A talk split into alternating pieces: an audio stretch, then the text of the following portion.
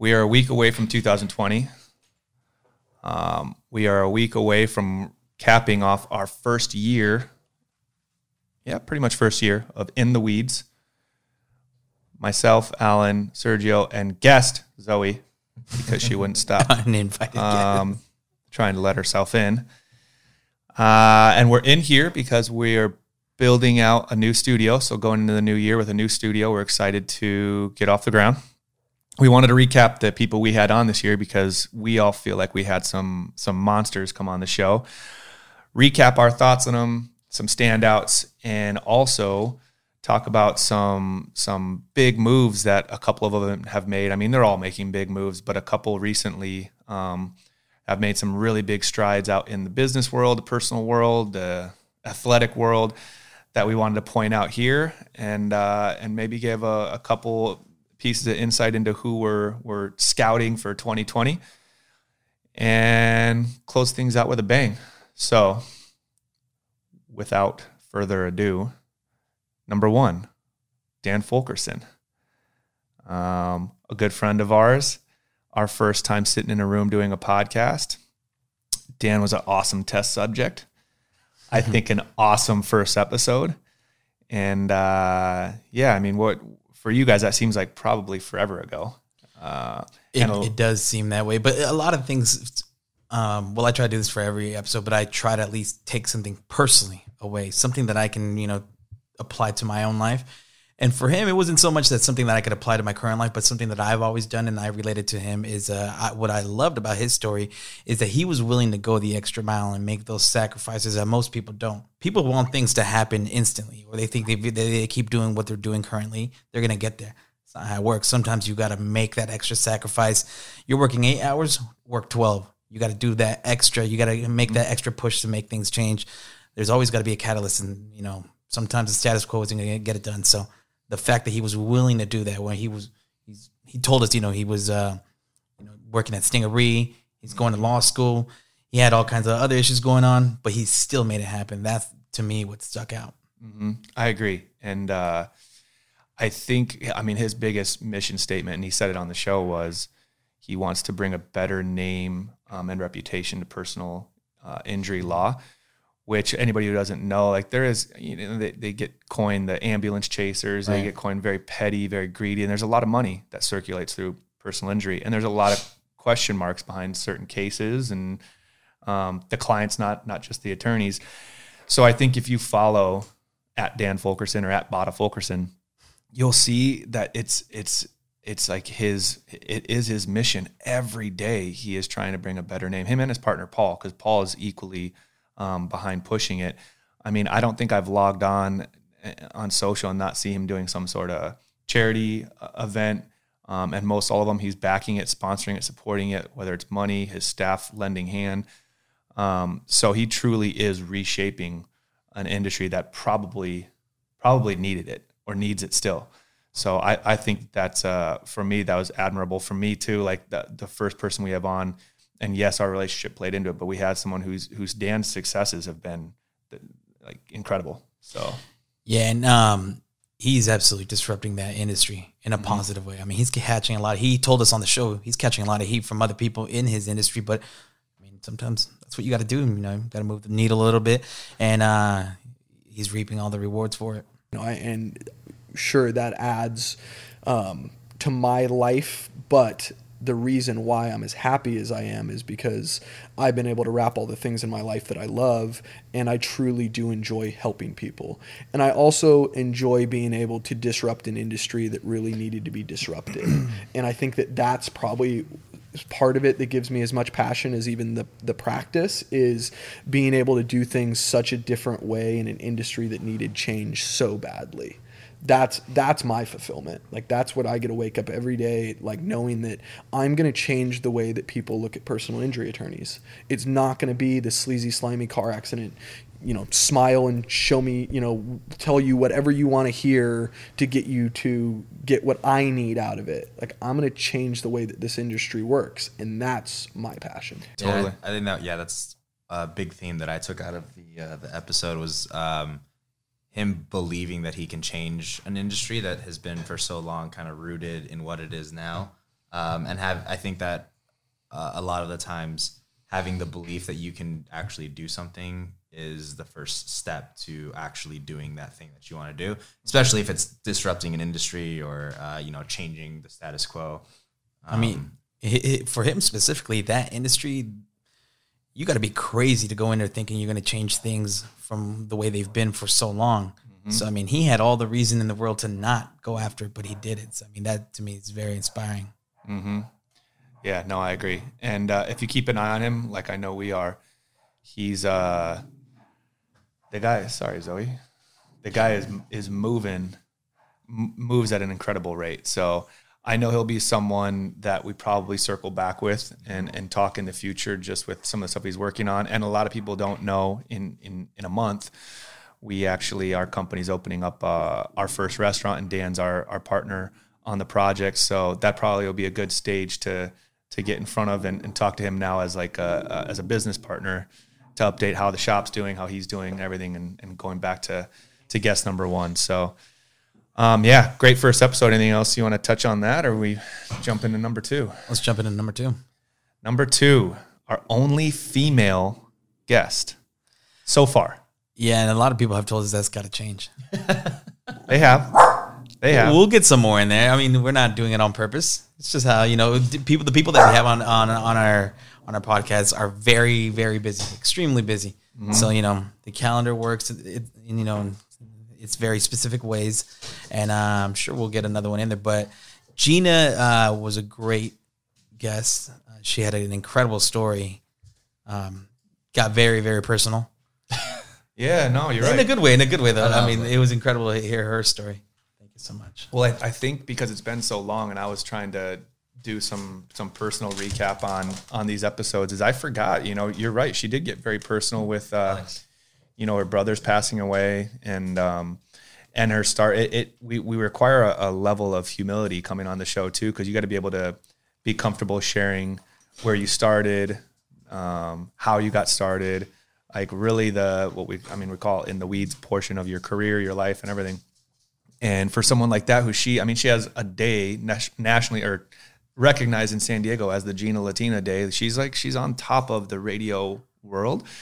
To go back and, and, and really be humbled and, and talk about when she was just, you know, on the promotions team, trying to make a name and wanting to quit over and over and over. And then her brother's passing and all that, like it, it it's kind of, it's kind of a tough ask. And she, she definitely, dude, she, she killed it, and she made it for a really, really great um, show uh, for all of us. So I thought that was great. My goal is to be an inspiration. And I've always said this is like, if I can come from where I'm from and make it, you can too. And mm-hmm. that's what, like when I go speak to schools and things like that, that's what my goal is, because I feel like kids from that area need to know because that you can do whatever you want. Sure, maybe a little bit harder. Sure, you may need to work a little bit harder. Sure, you may need to hustle a little bit more.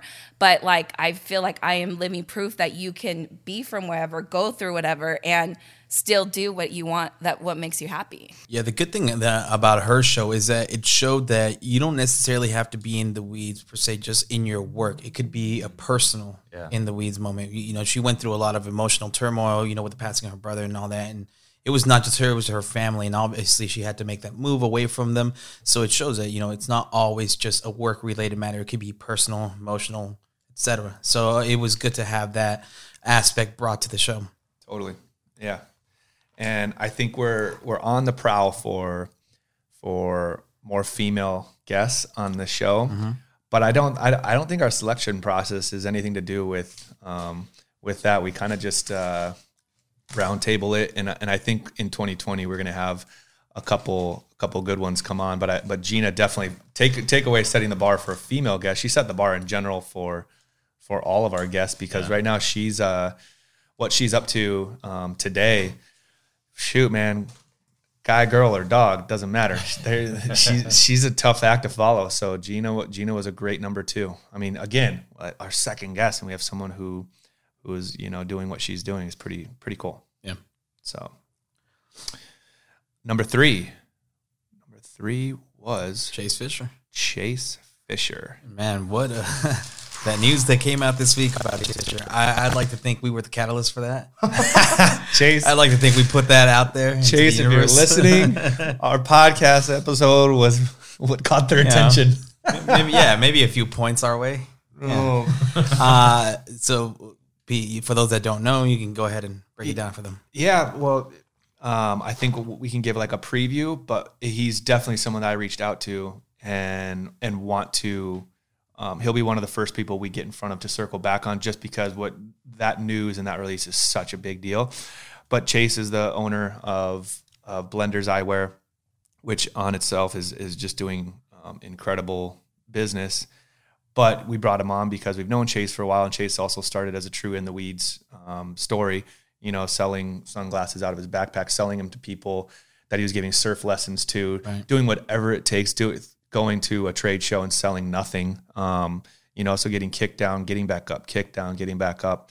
Um, and it's really cool and and truly the cherry on top when we saw the, the piece of news a couple weeks ago that uh, his company was acquired by, well, seventy percent of it was acquired mm-hmm. by um, a like, uh, international global eyewear brand. It's like an, an Italian, Italian eyewear brand. Manufacturer. Yeah, so he's... Uh, He's truly doing like the entrepreneurs, like that's, and I, and I saw him, he put a post out yesterday or the day before saying, you know, I never started this to sell it. And and I, I can relate to that. You don't, I don't, I don't think unless you're really into something, um, just for the, the, the back end payout. Uh, he's like, I wasn't into to, to sell out. However, the idea was to get this as, as the distribution and, and awareness and spread of the brand as much as possible. And this is, um, for them, the way to do that. So obviously it came with a, a nice check and a few zeros. However, yeah, yeah. however, yeah. The, you know, the only, the, the text I sent him when I saw it was, was strictly just like, cause he said, he, I said, congrats. He said, it's so crazy. And I responded, I'm like, not crazy. It's, it deserved, you know, that's what everybody who takes the, the, the steps he's taken and, and the fights he's fought. Um, it's deserved. And he's still, it's, it's, it's, um, a great scenario all across the board because he's still the C E O, still has right. thirty percent, still running it like nothing's nothing's changing because I know culture was a big thing to him, mm-hmm. um, the brand, the lifestyle, all that. That's what makes Blenders what it is.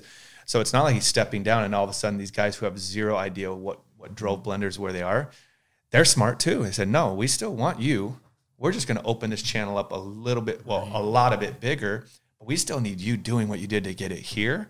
So I think it's a win-win-win across the board. Um, so he will one hundred percent be someone who, and there's probably other people who want to sit down with him, but I feel like we got first right of refusal uh, that we sit down with and, and really peel back the process, because I think it started right around when we when we did his episode was mm-hmm. when they first started the negotiations or talks on it. Right. So we'll we'll truly get to get caught up to speed on how did that go, because I, I I don't know with something that.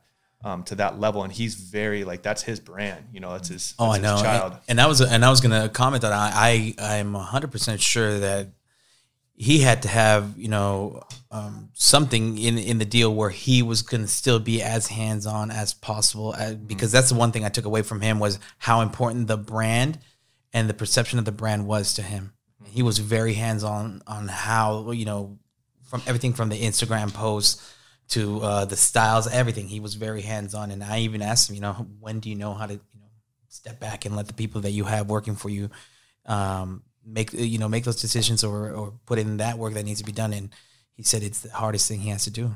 Totally. There's no special sauce in anything you do at all. Like there's no, mm. there's no like home runs. It's like what I've learned. It's a bunch of fucking singles yep. over and over and over. Like there's no like one hit wonder. Like you always look for it. You always look for it. And when you start out, you're like, that's, you're looking for that one thing that's just going to rocket you to the top or give you that mm-hmm. overnight success. And it just doesn't exist.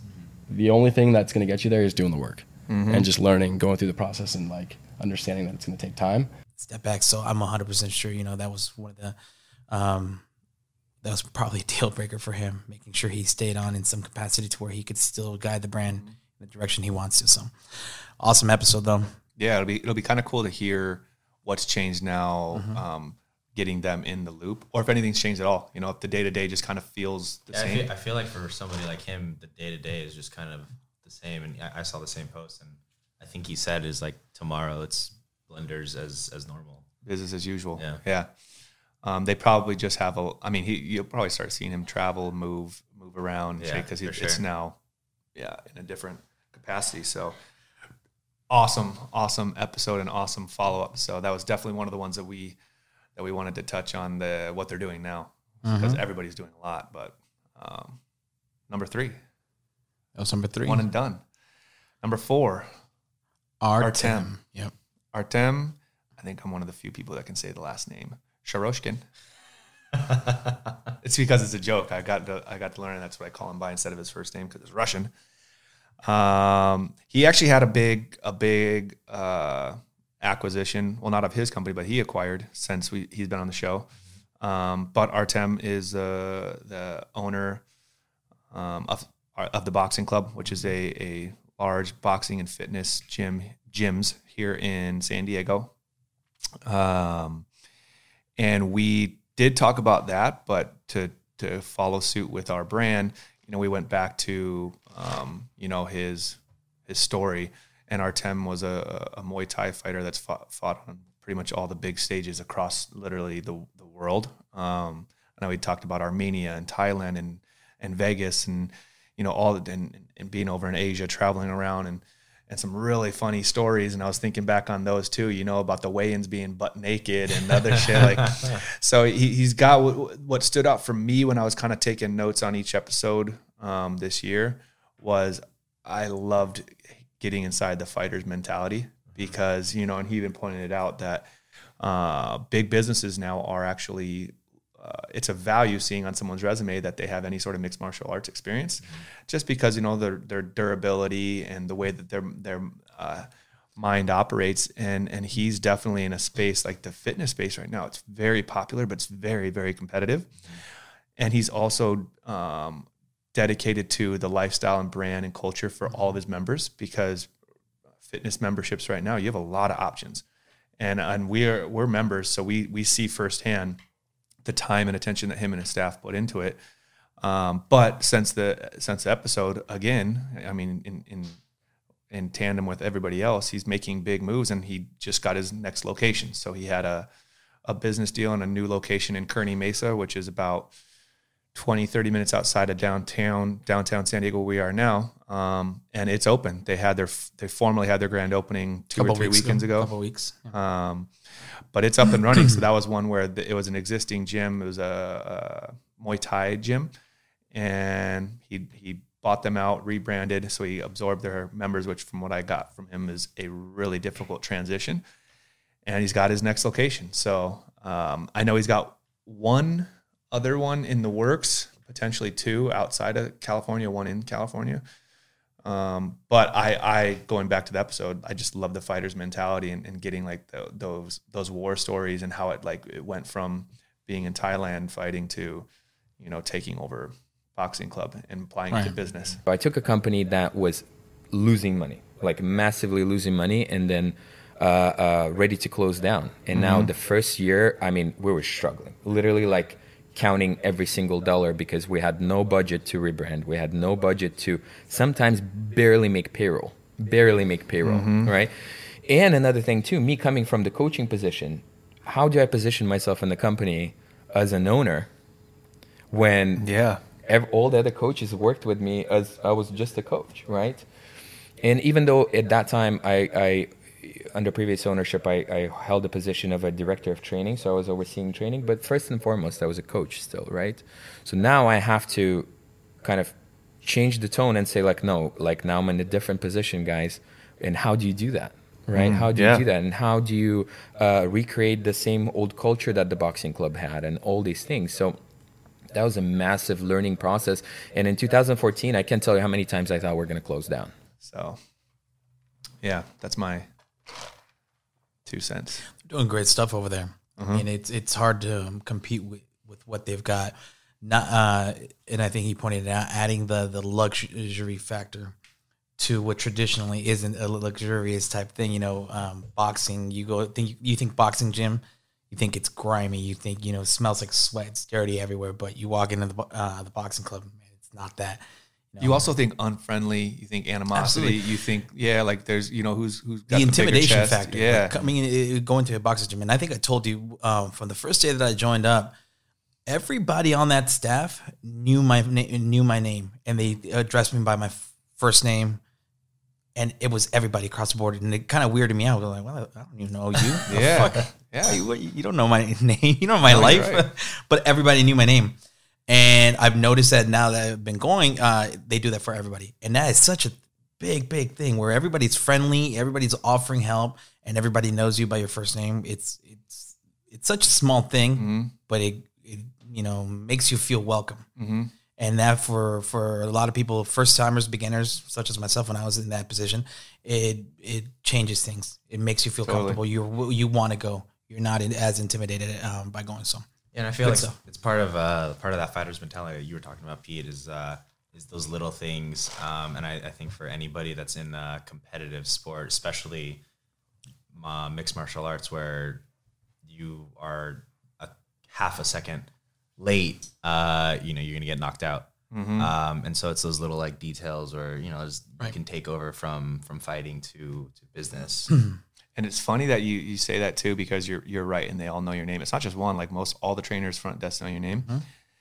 and all of his trainers are all, I mean, we just saw Gio's last fight, who was one of his lead trainers. Right. They're all professional fighters. Mm-hmm. All of them. I've seen Marvin fight Muay Thai, Gio boxing, Uh, Raquel Raquel's boxing. They're all champions. So these are all like some of the most legit, dangerous just, people. And you walk in and they know your first name. It's a hug. It's a welcoming in. And they, and they teach classes to people who it might be their first time putting gloves on, or they could be a professional. You mm-hmm. could be standing next to someone who's a professional in the class. So they've really bridged that gap on, hey, when you walk. And, and if you look too, there's a lot of females that go there, which Absolutely. normally you think it's called the boxing club. You think as a woman, That's that's I'm I'm intimidated, intimidated just by the yeah. name, yeah. you know. And I think a gym in general can be somewhat intimidating to a woman in general. If you go over like the free weights and you got the fucking guys who are like, you know, but, hurling but, weights around, it's kind of intimidating. And just starting with that, just know their name, you know, and then everything else that follows, you know, being nice, you know, being being um, warm and welcome to everybody who's new. It creates this culture unlike any other gym that I've ever been to. Doesn't matter whether the gym I've been to, but that everybody's nice. Mm-hmm. I haven't met one person there that I'm like, that guy's a dickhead. Yeah, not yet. No, you're not right. Yet. You're right. But it's just they created the culture, mm-hmm. and I haven't been to the other locations yet. But I'm one hundred percent sure it's the same way mm-hmm. all over there because it's all the same people. They rotate around. So, uh, like I said, they have a really good thing going on, and I'm sure that that that business model he's built is going to uh, work well anywhere he goes. Agreed. Number four, number five, number five, Jeff Fenster. Jeff Fenster, my favorite one. You know what's funny is now I'm biased though. I'm biased, but we also we've also uh, either before or after. But I think we were customers before. Like the people who come on were in some way customers. Like we we buy blender shit. We wear blenders. We buy Everbowl, Jeff's company. We are members of the boxing club. It's really funny that we, so when we give feedback, we give it from so many different angles, as like a peer, as a friend, yeah. as a part, a business partner, as a member or customer. Um, so I look at Everbowl, I look, I'm like, we go to Everbowl on a regular basis. I didn't even know. It, I, I, yeah, yeah I, I, I drink their coffee religiously. And then I showed up and I'm like, this is a fucking thing. I was so hyped up. And then after that, you know, they, they I had never been to Everbowl. I think we went right after the episode and we yeah. had Everbowl, and now I have plenty of times. God, those bowls week. are so yeah, good. It's, it's so good. Bowls are good. The coffee's good. I'm always tagging them. I'm telling you, I'm I'm, I'm shooting for that sponsorship. yeah, yeah. He, uh, dude, what stood out from him is um, is what he talked about opening his first location, and he said he technically didn't have the brand name even done, mm-hmm. name of the company. Lee signed everything. He was a month out from opening. And he didn't have his first, like the uh, the recipes done until yeah. I feel like it was under a month, if I remember right. It was like a couple weeks out, yeah. doing it in his kitchen with his wife, having his friends survey it. And people don't hear those stories. They just have to assume, like, you know, they maybe it was a, a trickle down from a Jamba Juice, or it was a preset recipe, or maybe it's from another market. Came like, no, these people who are doing what are now big brands, which was the purpose of the episode or of the the whole series um, and brand in the weeds. Say, no, people like that, they start from an idea, and then the idea turns into fucking around in your kitchen, and then fucking around in your kitchen. And the big thing that people miss is, okay, now I got to put all that into action and actually be fucking relentless. And and for Jeff, and he had a, a couple other businesses before that that had nothing to do with hospitality, food service, or anything, um, but he had the same work ethic and success that he that he kind of propelled from those. But dude, people have this, this, this, I think, big picture of what it takes to to run the marathon, and they don't take the first step. I'm like, no, the first step very easily could be mix, messing with acai in your kitchen. We're doing it right now. We're doing it right now at the Poke Shop. You've been in on, in on a couple of the samplings. We're literally, we're borrowing kitchen space because our, our shop isn't done yet. And we're messing with recipes. We've, we've, we've brought on a guy who's a, who's a sushi expert. So he's kind of giving us tips. But we are just fucking around right now. When the final product's done, no one's ever going to see or know about that. But for sure, I'm going to tell stories about it. And when Jeff said that, it made me feel a little bit more at ease because we're going into opening, opening uh, a quick service restaurant kind of like he has. But now the guy has, I can't even keep up with how many. He's got over thirty. He just uh, it's it's growing. They just uh, opened up the, the Union Square in San Francisco one. I know he, I talked Scottsdale. to him. Yeah, they, uh, I think he signed a deal with the Golden One Center in Sacramento, so they're going to be inside the Sacramento Kings brand new arena, mm-hmm. oh, wow. which is insane. I know they're at Petco, Petco Park. Yeah. So it, it's crazy to see the way it's grown. But to me, what I took away from that story and was, more importantly for me, was where he started and where he's at now. And it was never the, the same career trajectory. He just bounced around from one thing to another, but he kept the same principles and he applied them to everything he did. And that guy just kills it. Whatever he's done, he absolutely, you know, he turns into a success. So it's, you know, for me, what I took away, it's like whatever you're doing right now might not necessarily be what you're going to be doing five years from now, but, you know, the same principles, keep them. Mm-hmm. Same work ethic, keep it, you know, apply it to everything. And what we're trying to do is bring back that personal element. So we have two rules at Everbowl, and there's only two rules to work at an Everbowl. It's make friends and have fun. If you can do those two things, you can work with us. If you can't, we'll teach you how to make food. We'll teach you how to count, you know, cash and do restaurant operations. But it's simply make friends and have fun. Make friends with every single person that walks through that door and have fun at work. And if you can do those, we want to hire you. And mm-hmm. we're trying to bring back that personal side to it, where it's not just like stoic when you walk in. What would you like? Totally. Acai bowl. Next. Like that whole... That's what so much quick serve food has turned into, where it's so it's it's almost better to have a digital screen and let me just push the buttons. Mm-hmm. We're really trying to bring back that mm-hmm. human element, and it's cool because so many of our young employees, it's their first job, and when they start, they barely can look you in the eye, you know.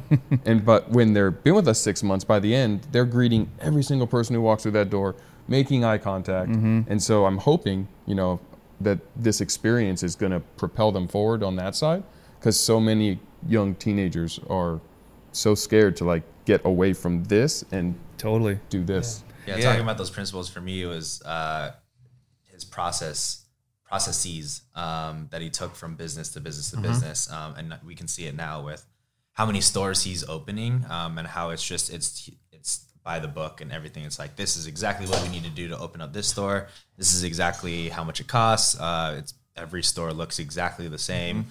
Um, and it's just like taking those processes and, you know, duplicating it. Right. Yeah, definitely. Jeff was a savage.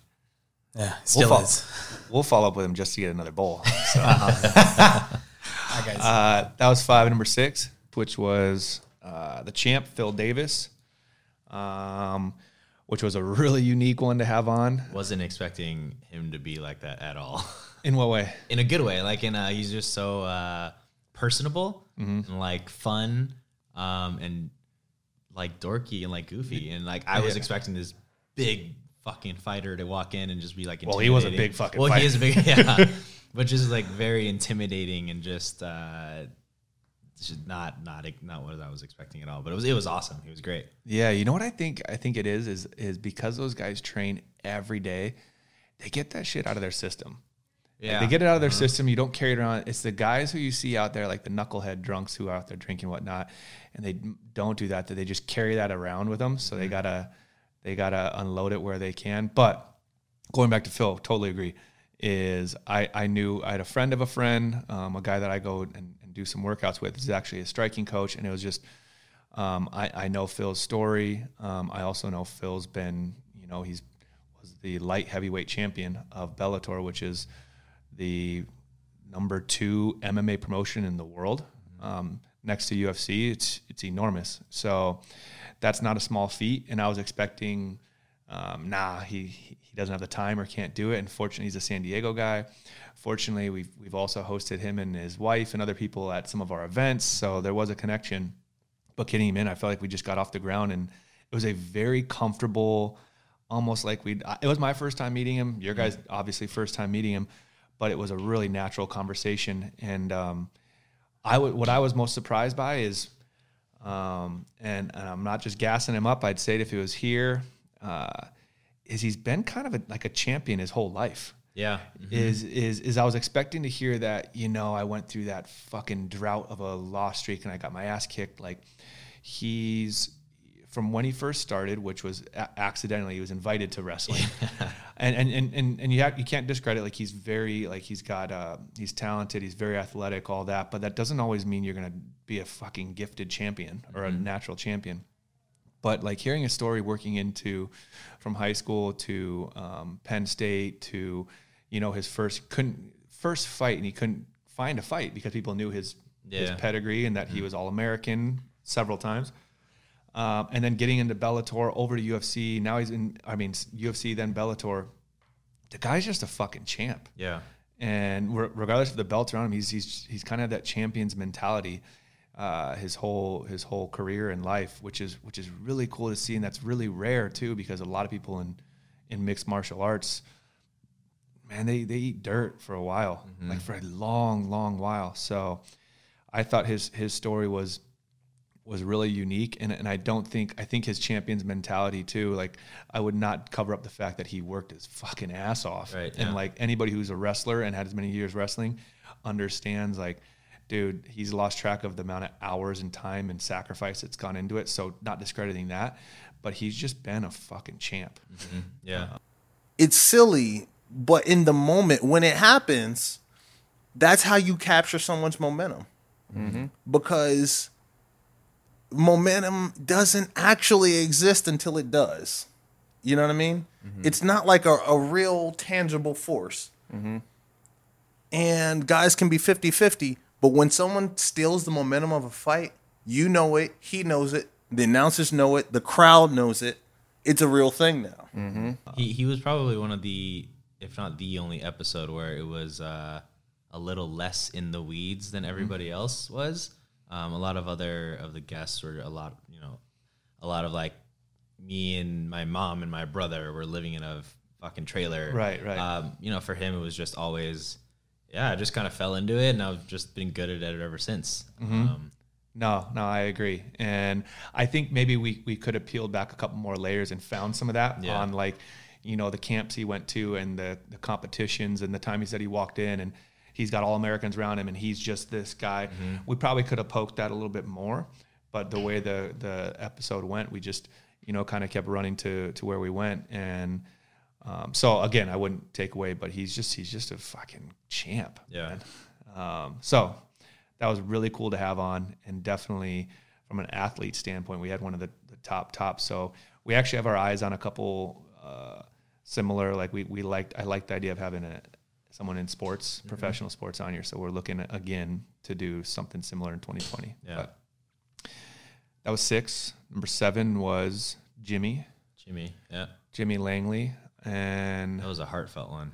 Yeah, Very I was going to say it. Uh, uh, Jimmy is Mister San Diego for starters. He's known by everyone, loved by everyone. I don't know if I've had anybody say anything ill about uh-huh. the guy, yep. which says a lot. Um, but he also has a resume, credentials, and success stories as a, as a, a entrepreneur, business owner that trumps most people, mm-hmm. especially by his age, under forty. Um, which is great. But I, I knew a little bit of Jimmy's story when you say heartfelt, but there's no saying if someone's going to talk about it when they come on. There's mm-hmm. no saying if they're going to be comfortable talking about, and that's what you were saying when you said about living with your brother in a trailer, all, yeah. all that, you know, because it, you gotta, you gotta be willing to slice up and share the humble pie with, with everybody watching, with mm-hmm. us. And it was my first time hearing that, but But he had no problems with set, which says a ton about him. It also probably says why people like him so much, because he just he pours it out yeah. that way. Um, and and I think again going back to what people's impression of is, you know, does an Everbowl come from making it in your kitchen and people don't think that it starts? It's always a silver spoon. Jimmy went like several steps beyond that. Mm-hmm. And I was like, no, dude. Uh, People in his, I mean, he owns Resident Brewing. He owns a chain of restaurants. He's got his investment company. He's got real commercial real estate company. They, the assumption would probably be Jimmy was handed that, handed down, you know. And and he talked a lot about his father and, or lack thereof. There was none of that. Mm-hmm. So people, I, I think, automatically might just count themselves out if they don't have, though, like what they f- feel fits the criteria. Mm-hmm. Like there is no fit. Yeah. And Jimmy's a, a walking, talking testament of like, dude, you could have nothing, nothing, and just keep pushing the envelope um, the way you do. And and, and he, he walked us through that. And, yeah, that's a great way of describing it, that for as far as like a recap on the episode. Yeah. At thirty-six, I did what I thought success looked like to me when I was twenty-five. Joined Santa Luz, had a million-dollar home, mm-hmm. no personal debt. So now, like, where do you go from yeah, there, that was right? my question, yeah. So it keeps ramping up. Mm-hmm. So my goals now are fucking audacious. They're flat-out rude and, and, almost, and, and almost uncomfortable to tell people because – because it's I don't really care about them. Like I it's really it's for it's for me. Mm-hmm. But what I will say is that I want to do I want to have profound impact on a global level. Mm. I want to do things that will be of benefit to our society and will live forever. Yeah, I mean, my takeaway on that one was, aside from his uh very heartfelt opening, like that like you said, that's probably why people like him so much. He's authentic. He's open to that kind of stuff.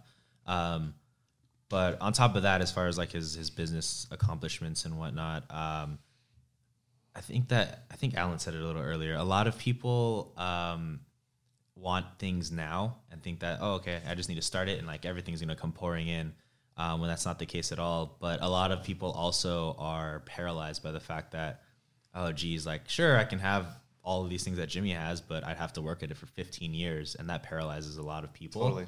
Um, but then at the end of the day, if you really think about it, and for Jimmy, he started, you know, when he was twenty-one or twenty-two with, you know, his businesses.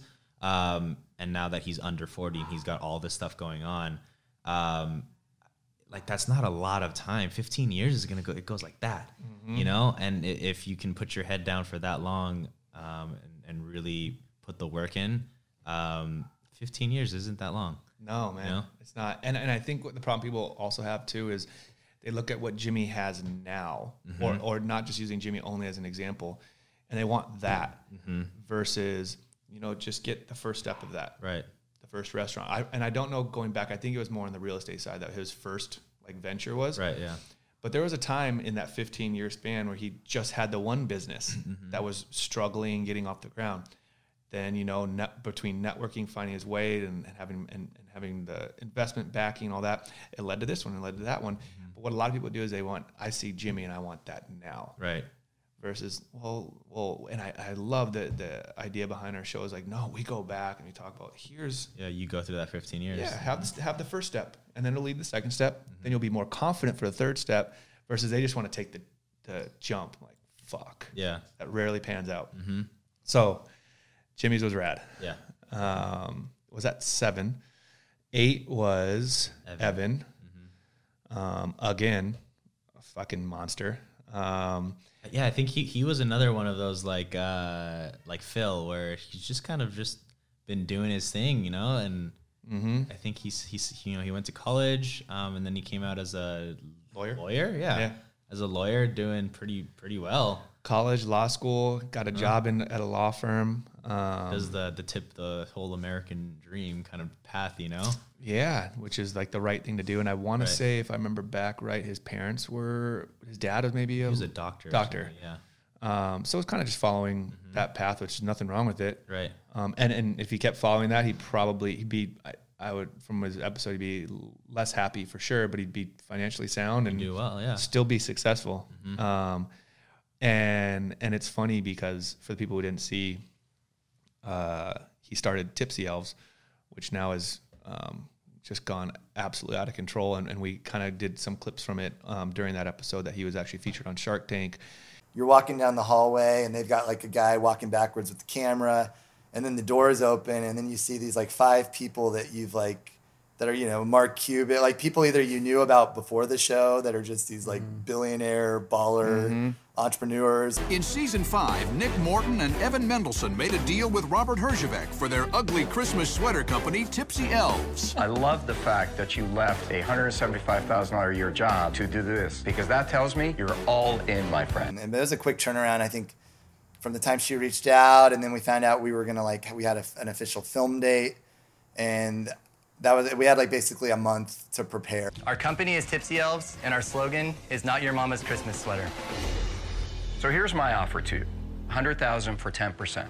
Robert, we accept your offer. I think our number one fear was, okay, we're selling like humping reindeer sweater, yellow, like, and we're gonna go on national T V.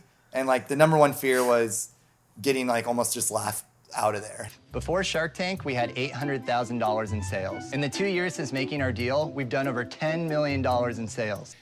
And I don't know if it's still to date. He was like, I know he was Roberts, who's one of the investors on Shark Tank, uh, most successful investment story. He's done something like one hundred million plus in sales, um, and just continues pushing.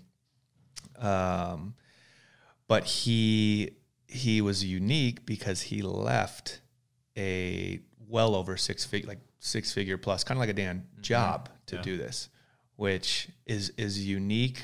And, and you talk about like, there's a grind in, I have nothing and I'm building nothing into something, mm-hmm. one dollar at a time. Yeah. There's another one like Dan, similar. He walked away from, and Dan was a lawyer at a massive law firm, mm-hmm. making where, you know, on that first and fifteenth, not only you got a check, you got a check that most people would fucking, well, most people are making that commit felony crimes yeah. to, to get, and you left that to pursue this, which, you know, he had some substance behind Tipsy Elves at the time.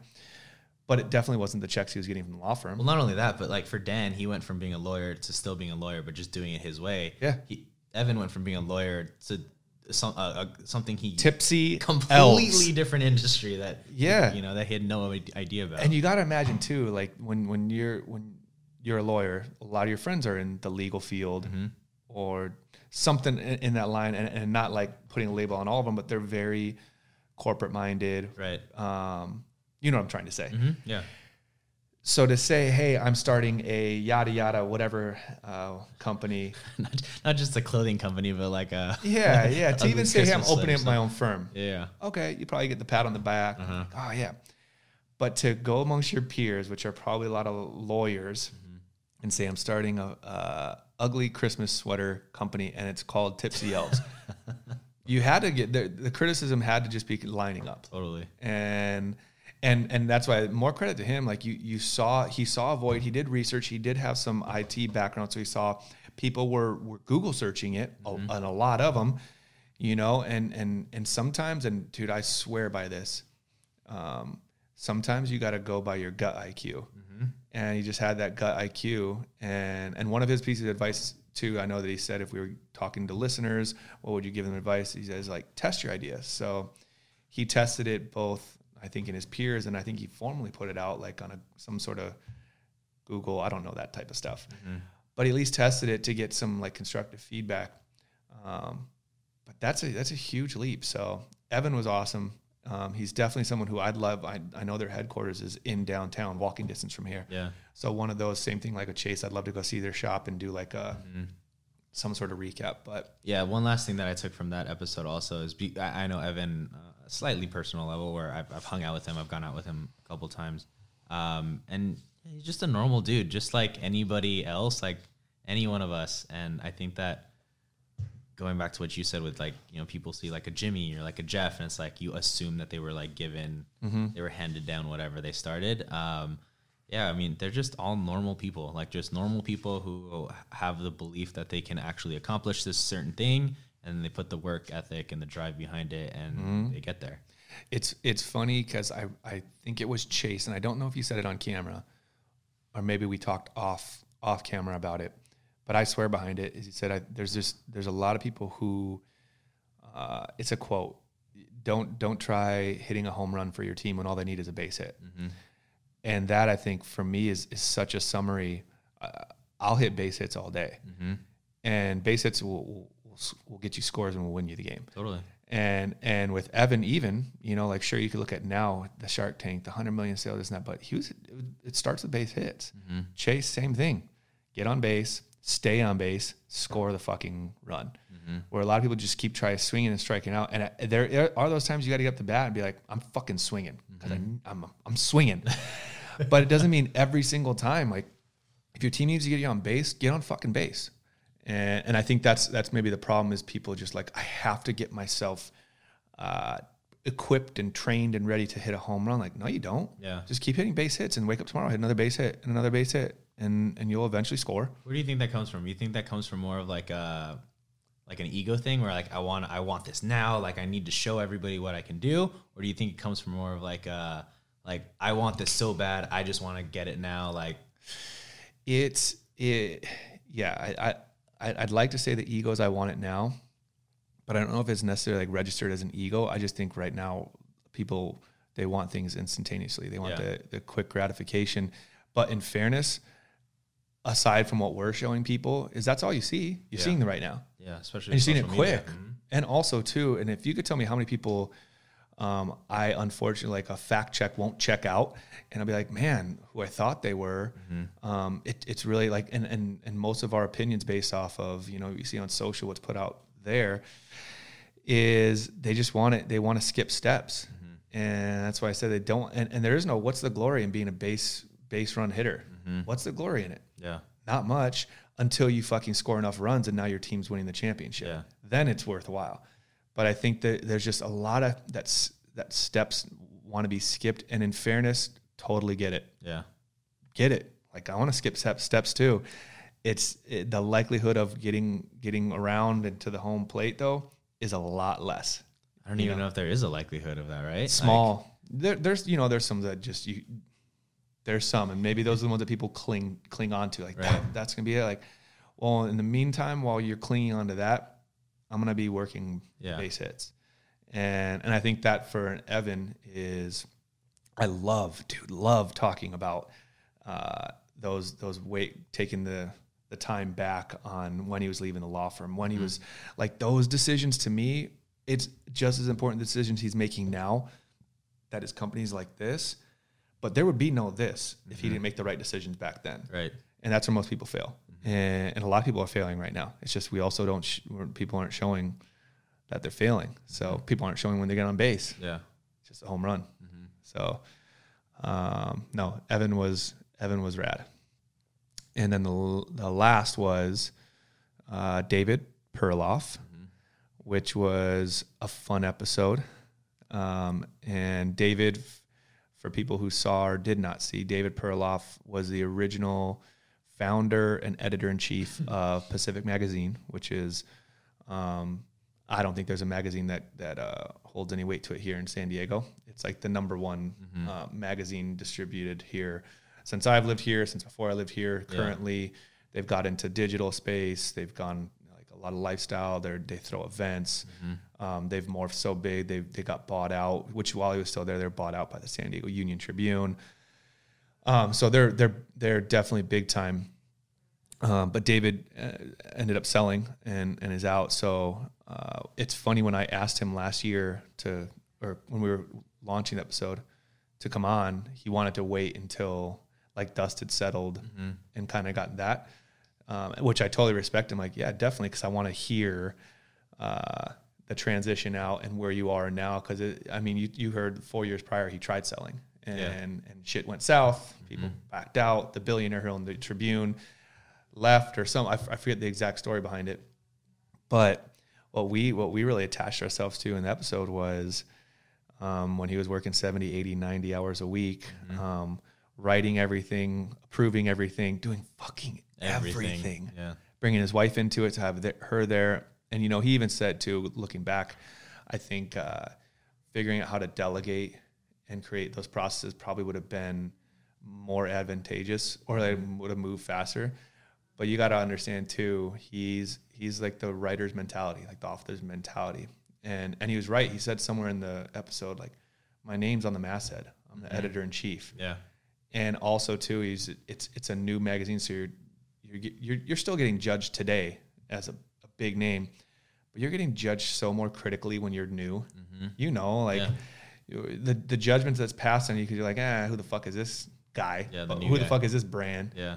Um, the judgment's so quicker, so much quicker that, um, I think he took that and dude, I respect that. So, uh, everything you write, read, or people are absorbing now you're, you're converting new customers and new loyal fans. And now he's got a, a massive database of fans, and now the brand is what it is. So it was cool talking to him about that. The amount of emotional energy I put into I think it was just ego. Like I wanted to make sure people th- people had to think I was smart. Otherwise, this magazine would have some, you know, negative impact on my career. Mm-hmm. My name's on the masthead. I started it. I owned it. I was the publisher, editor. It has to be perfect. Mm-hmm. And, and it wasn't. There wasn't. It just followed. So I, I was working, um, you know, talking about when I was in the weeds, I, I worked seventy-eight, eighty hours a week for years and mm-hmm. years and years. And I made a magazine that people said it was great and it was great to read. But, I, it, you know, from a business standpoint, it wasn't so effective.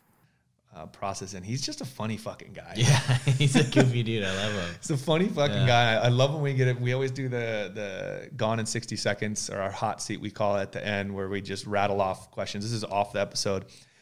And I mean, he definitely mic dropped right at the end. Yeah, we said, what if you could go back when you're eighteen years old? Three, three words. Three words of advice only you could give your eighteen-year-old self. What would it be? Smoke less weed. And great. He didn't wait. No. Oh, it was on cue. It was right on point. I'm like, uh-huh. And then camera off. Like, yeah, yeah. Well, you just dropped a big fucking mic on us right there. Yeah. But no. Yeah, for, his episode was very, uh, I think it was similar to, to, to Jimmy's, where it was a lot of uh, like personal growth that you could see. Um, he really walked us through his journey of, um, his personal journey, you know, like his mentality of like starting uh, a magazine from the ground up and then eventually selling it. And then just like feeling like he wasn't happy.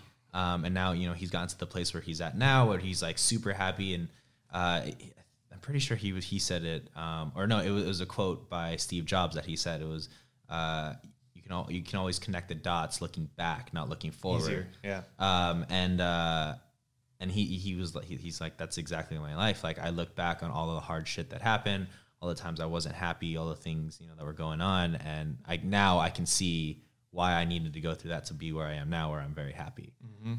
Yeah, totally agree. It's funny. I, I was going to mention that the connecting the dots mm-hmm. quote, because that was that was really interesting. And. And with the as long career he's had, I'm sure now connecting the dots, a lot of it makes sense because mm-hmm. he seems very, and I've known him for years, and and and definitely towards like the thick of of selling the business. And, and then he eventually, when he sold it to the Tribune, he technically was absorbed with them, so he worked mm-hmm. there as well. He was unhappy. Yeah. Like he was unhappy.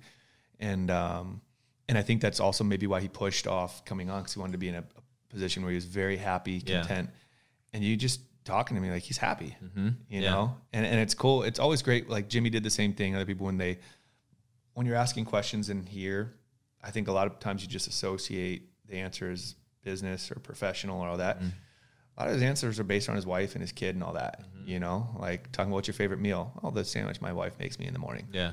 You know, what are you most proud of? He said, my wife and my son, mm-hmm. you know, it, it's cool when guys, do, when guys sprinkle in that, because it probably takes us, I've had this, I've had this lesson learned, you know, you, you get the blinders on and you, you, you kind of starve that part of your yeah. hunger. Um, so it, it, it was cool um, getting his take on things and capping off our last podcast of twenty nineteen. So uh, yeah, that just leaves us for the new year. And we had a tall order as far as guests go in twenty nineteen. But who we have lined up in twenty twenty, um, I'm really excited about, mm-hmm. and I think we're going to keep uh, keep the momentum going with who we had on, the stories we had on, and we're going to become better uh, on our end even too, mm-hmm. uh, pushing the brand and, and and all the stuff we talked about. That kind of, I feel like everything overlaps with um, every person we've had on so, so far. Uh, so, new studio is about less than a week from being done and up and running, and fresh look, fresh year. Um, don't want to give specific names of who we're having on, but just, uh, we're going to be, we're going to get some exciting, exciting, exciting people on the show. So mm-hmm. yeah, yeah, I'm excited for, for pushing the brand, uh, forward. And, uh, like I told you the other day, I think that podcasting is really kind of the next wave of like media. Um, mm-hmm. that people are just going to be devouring. And um, yeah, so I'm, I'm really excited for what we can do with this brand. Yeah, definitely. Me too. And I think now the number one question I get asked is um, how to start a podcast, or should I, should I start a podcast, or I have an idea for a podcast. And I could probably answer it here is if you ask the question, should I start a podcast? You shouldn't start a podcast. Yeah. If you ask how, fair question. Yeah. And it's not easy. Um, it does take a lot of work depending on to what extent you want to do it. You know, we, we, we agreed when we wanted to do it. Um, we wanted it. We didn't want to cut any corners mm-hmm. from, you know, the actual studio space to the production, from video to audio, um, to everything, to, to the brand, you know, is, is really dialing in the, what our angle is and what we're, we're going. So we're not just talking circles every week with someone different. Mm-hmm.